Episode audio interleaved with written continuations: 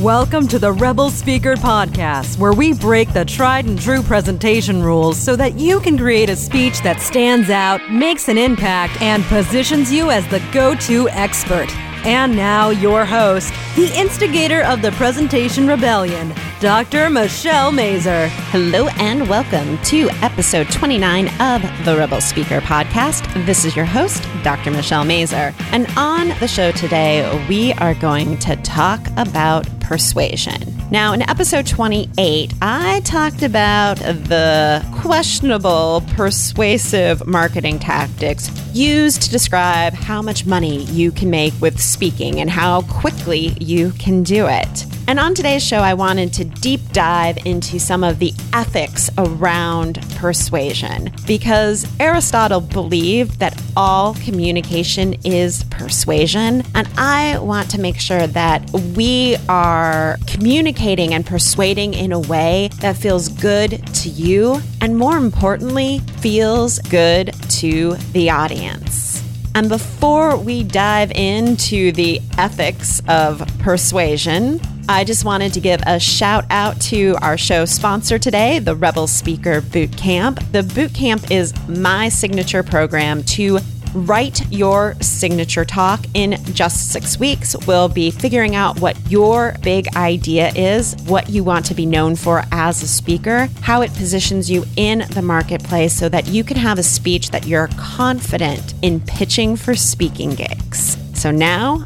let's do the show. I was five years old when my parents took me to the movie theater for the very first time. Nestled in my seat as the movie began, my mom whispered in my ear the words that appeared on the screen. A long time ago, in a galaxy far, far away. Yep, the first movie I ever went to was Star Wars. Definitely a questionable parenting move, taking a five year old to see that movie because man, did Darth Vader scare the bejesus out of me.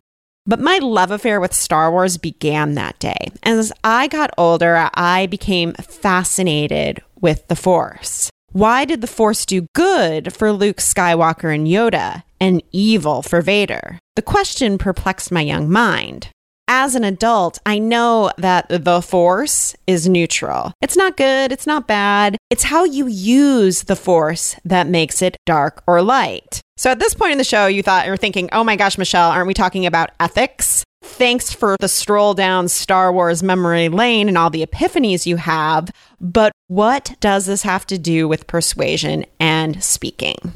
Great question.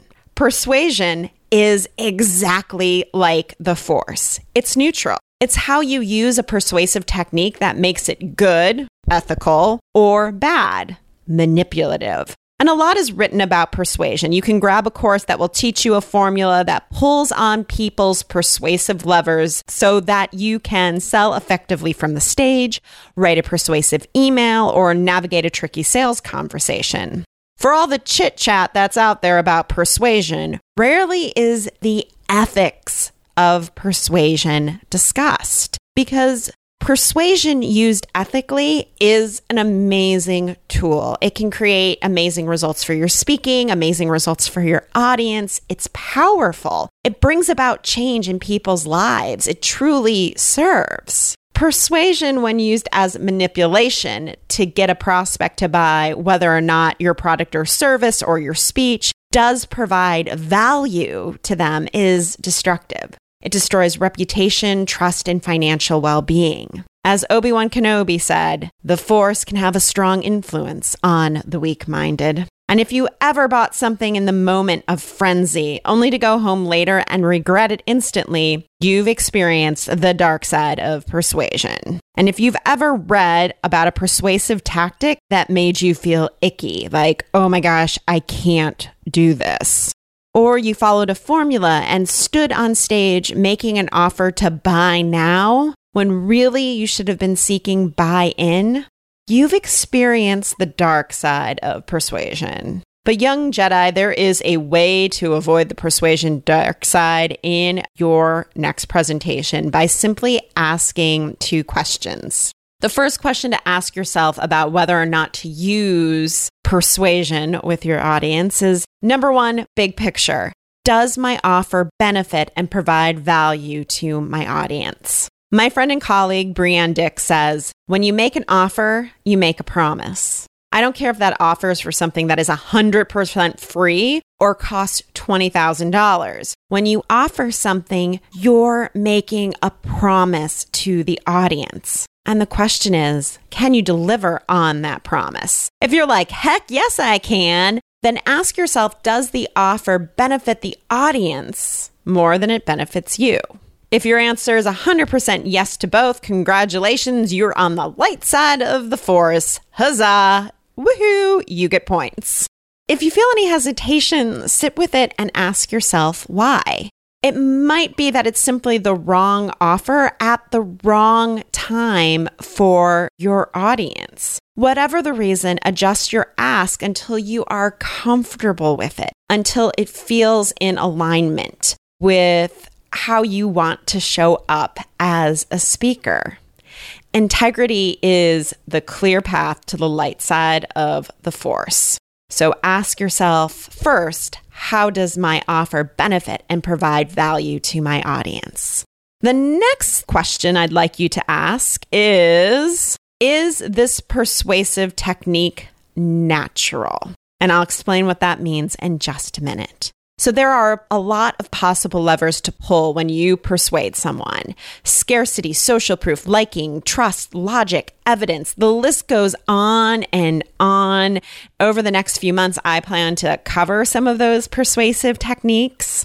But how do you know which ones to use and which ones get you into murky ethical waters? The question to ask yourself is if the persuasive lever you want to pull is naturally occurring or is it fake? Is it contrived? Let's take our good friend scarcity as an example. Scarcity is a very persuasive technique. It increases the urgency and taps into the fear we all have of missing out on something wonderful or necessary or meaningful or exciting. And some persuasive offers have scarcity built in naturally. Like right now, I'm offering my Rebel Speaker Boot Camp, and the last day to get in on that is May 20th. You know, so that's naturally occurring scarcity. So if you only have 10 spots available, and that's all you can take in a course, then that's naturally occurring scarcity. And you should just use it to your heart's content. Then there's fake scarcity. For instance, I've seen offers for digital downloads where there are only 50 available. Um, dude, it's a PDF. You can download that bad boy as many times as you want. So that's fake scarcity. A friend of mine recently bought a ticket to a workshop because the host said there's only five spots remaining. She showed up to the event to see rows of empty chairs. There were more like 50 spots available. Her trust in that speaker was understandably shattered. Fake scarcity is deceptive. It's unethical. It ruins reputations. And any technique that uses contrived information or feelings has the same negative consequence. When you're tempted to add some persuasive appeal because a guru told you to do so or because you hear that it works, Follow your gut. Don't do it if it makes you uneasy. Like if it doesn't feel good for you, or if you are lying about it or making it up. It's important to step into the light. Answer the two questions. Is the offer you're making valuable for that audience? And is the persuasive techniques you're using naturally occurring? Persuade in a way that feels good, that is true to you and serves the audience. And as Yoda said to Luke, if once you start down the dark path, forever it will dominate your destiny. I'd add your reputation as a speaker too.